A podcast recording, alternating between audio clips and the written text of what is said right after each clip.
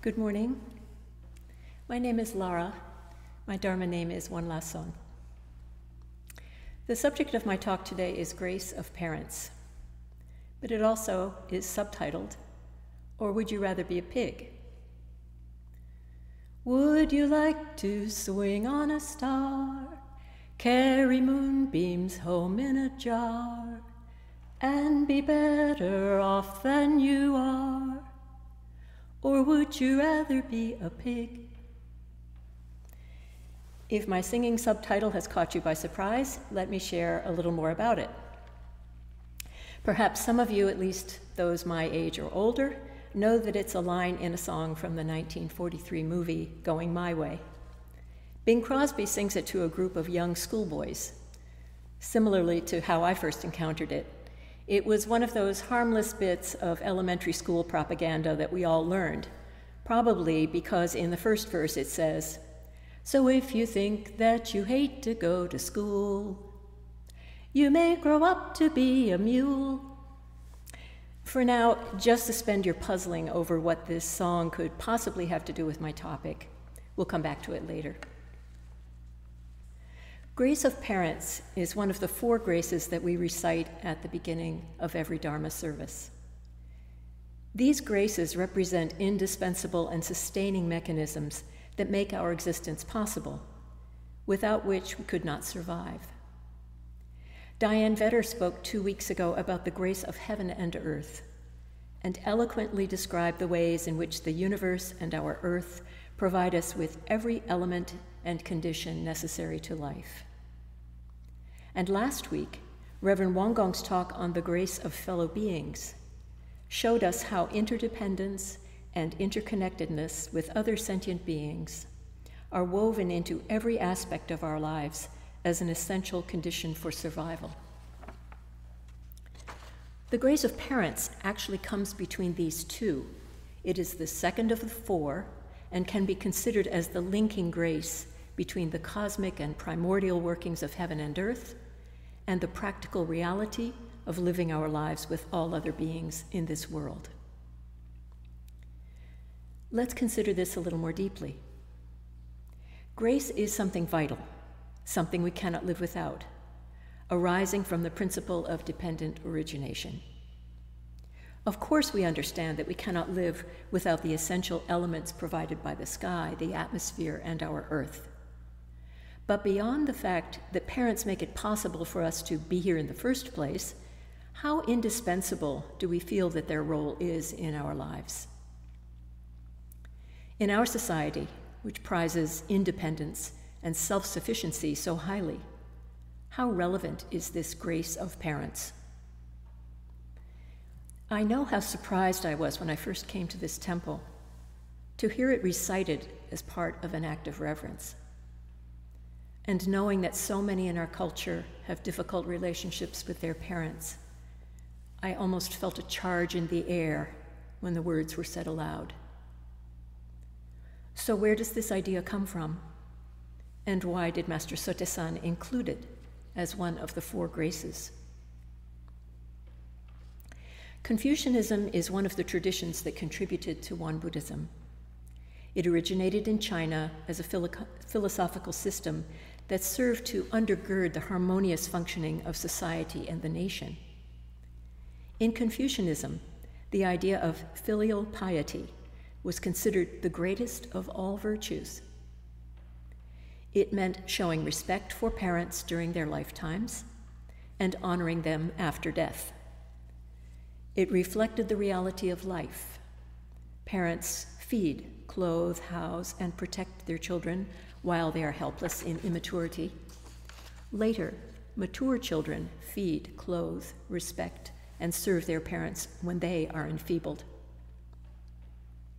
This idea is, of course, also honored in Christianity and Judaism, set out in the fourth commandment honor your father and your mother, that your days may be long upon earth. Islam has a similar commandment. In Buddhism, Tibetan practice cultivates an insight tool called the Four Reflections that turn the mind toward Dharma. The reflection called Precious Human Birth is the first of these precious human birth. As Joseph Goldstein explains in his book, One Dharma, in Buddhist teaching, there are many planes of existence, countless worlds, immeasurable time, and endless rebirths. In all this infinite variability, the chance to be born in human form is statistically rare and precious. In human form, we have the unique potential. The unique potential. We are the only sentient being that has this possibility. The unique potential to understand our true nature and cultivate our minds. We have the ability to be self reflective and understand ourselves. And human life offers just the right balance of difficulty and ease to motivate us to do so. Let me read this again. In human form, we have the unique potential to understand our true nature and cultivate our minds. And human life offers just the right balance of difficulty and ease to motivate us to do so. So now you may have a little better idea of the relevance of my singing subtitle. Had causes and conditions shifted just a little to the right or to the left, we could have been born as pigs. Master Sotaesan, through reading and contemplating the teachings of the world's major religions, became the great synthesizer of religious belief. He brought together the principles of these philosophies to create a new framework of belief and practice. Most importantly, he foresaw a time when material and technological benefits would make people less grateful for, and indeed often unaware of, their dependence on others, whether parents or fellow beings. As an awakened being, Sotaesan grasped the complete picture of interconnectedness, of dependent origination, and made us aware of its great gift in our lives by formulating the four graces. The grace of heaven and earth acknowledges the universal and primordial causes and conditions that make life possible, the first expression of dependent origination.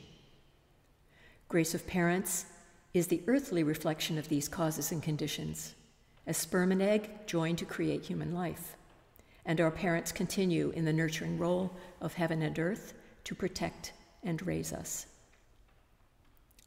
As we follow along the links of dependent origination, we extend our awareness and gratitude to the countless fellow beings who support our existence in myriad ways, and we develop the qualities of empathy and compassion as we requite the grace of fellow beings.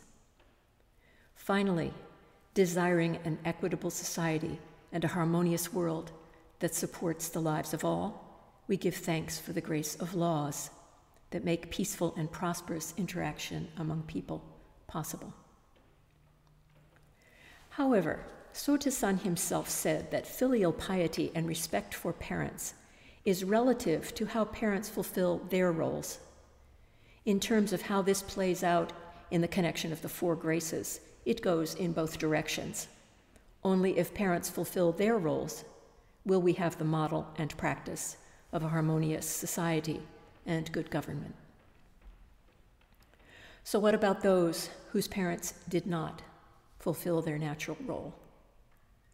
Thankfully, most people have had someone in their lives who stepped into the void grandparents, step parents, or adoptive parents, a caring teacher, an involved mentor.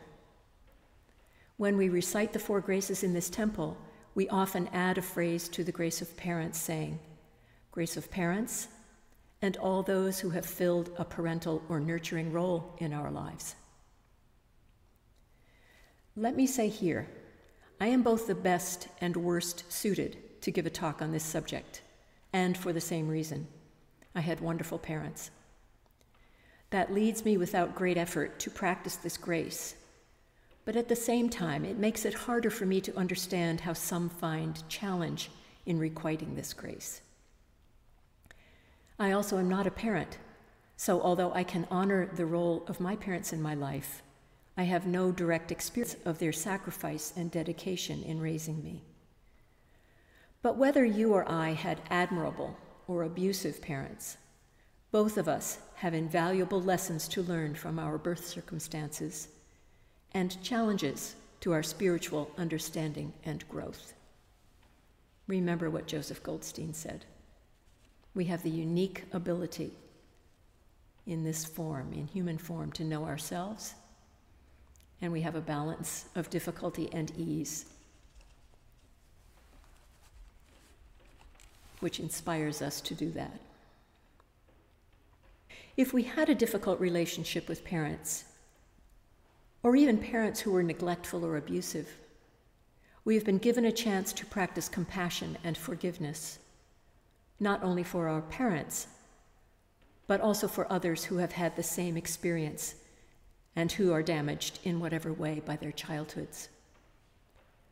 On the other hand, for those who had good parenting and an easy childhood, and I include myself, we may have to learn those lessons indirectly.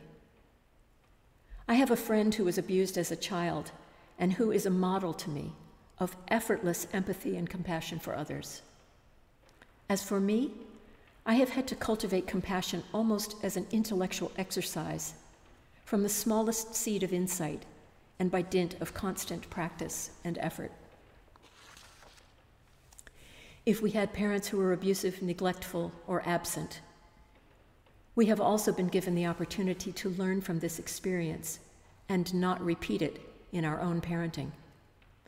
In doing so, we may be breaking the cycle of generations it is very possible, even likely, that if your parents were abusive, neglectful, or absent, they were only doing what they had learned from their parents and even from generations preceding.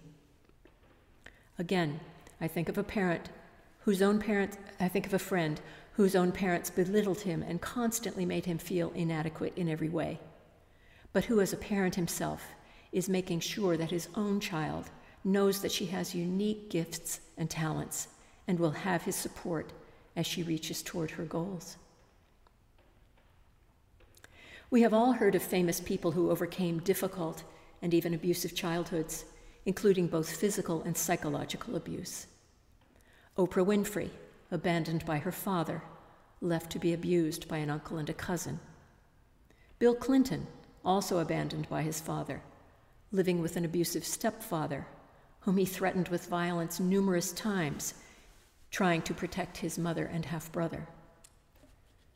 Perhaps most bizarre of all examples that I found Salvador Dali, whose parents made him fill the role of his dead older brother, forcing him to wear the brother's clothes and even take his dead brother's name. Obviously, these people did not live out their lives as victims of their abuse. Through different means, their circumstances became the catalyst for tremendous achievement. Every person can choose to be an eternal victim of their birth circumstance, or use it as the opportunity for personal and spiritual growth. As a temple member said recently, my life has been perfectly designed to teach me how to know my truest self. There is no circumstance in which I should not see grace and purpose. I'm not implying that it is necessarily easy or simple to do this. But if the challenge to see grace from harm is met, it brings freedom from the self destructive effects of alienation, hopelessness, fear, and hatred. Recently, a friend sent me a book entitled The First Free Women, a collection of poetry written by the first Buddhist nuns around 580 BCE. These were women who could have known the Buddha.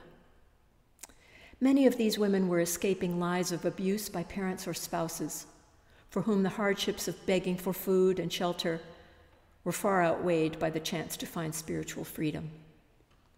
As I started to write this talk, I came across this poem. It describes the journey of a woman abused by her father, who leaves home only to find abuse at the hands of other men before becoming a nun. She describes confronting her fear and hatred which have taken hold of her mind, and tells of finding the path to freedom by cutting the root of her victimization. The title of the book is The First Free Women Poems of Early Buddhist Nuns. And the title given to the poem is the woman's name, Uppalavanna, Blue Lotus. I hated my father, and I hated my mother for making him my father. I left home to get away from him, and then found him everywhere I went. Then I walked all the way down to the darkest parts of my own mind and stood in front of the blazing roar as countless lifetimes of fear and revenge threw themselves into the furnace. Burn with me, my sisters. And when you're ready, come up from that dark place where you've gone to be alone forever. The path leads directly through these vast worlds of fear and hate. We have all wounded and been wounded. We have all been made to feel weak, yes. There is great strength in the darkness, yes. The mind can be used as a knife or a chain. Ask yourself what you are really prepared to give up in order to be free. The dark realm of hate and bitterness can be a seductive place. It is familiar and even embracing, and the shadows often offer a place to hide from the truth. It is sometimes easier to stay in the darkness that you know than to struggle upward toward an unimagined place of light and freedom. But having been granted precious humanity, we have been given this birthright to examine our lives honestly to understand ourselves deeply, and to choose the path forward. To be free. This is the promise of the Dharma and the reason we practice. We should be swinging on the stars.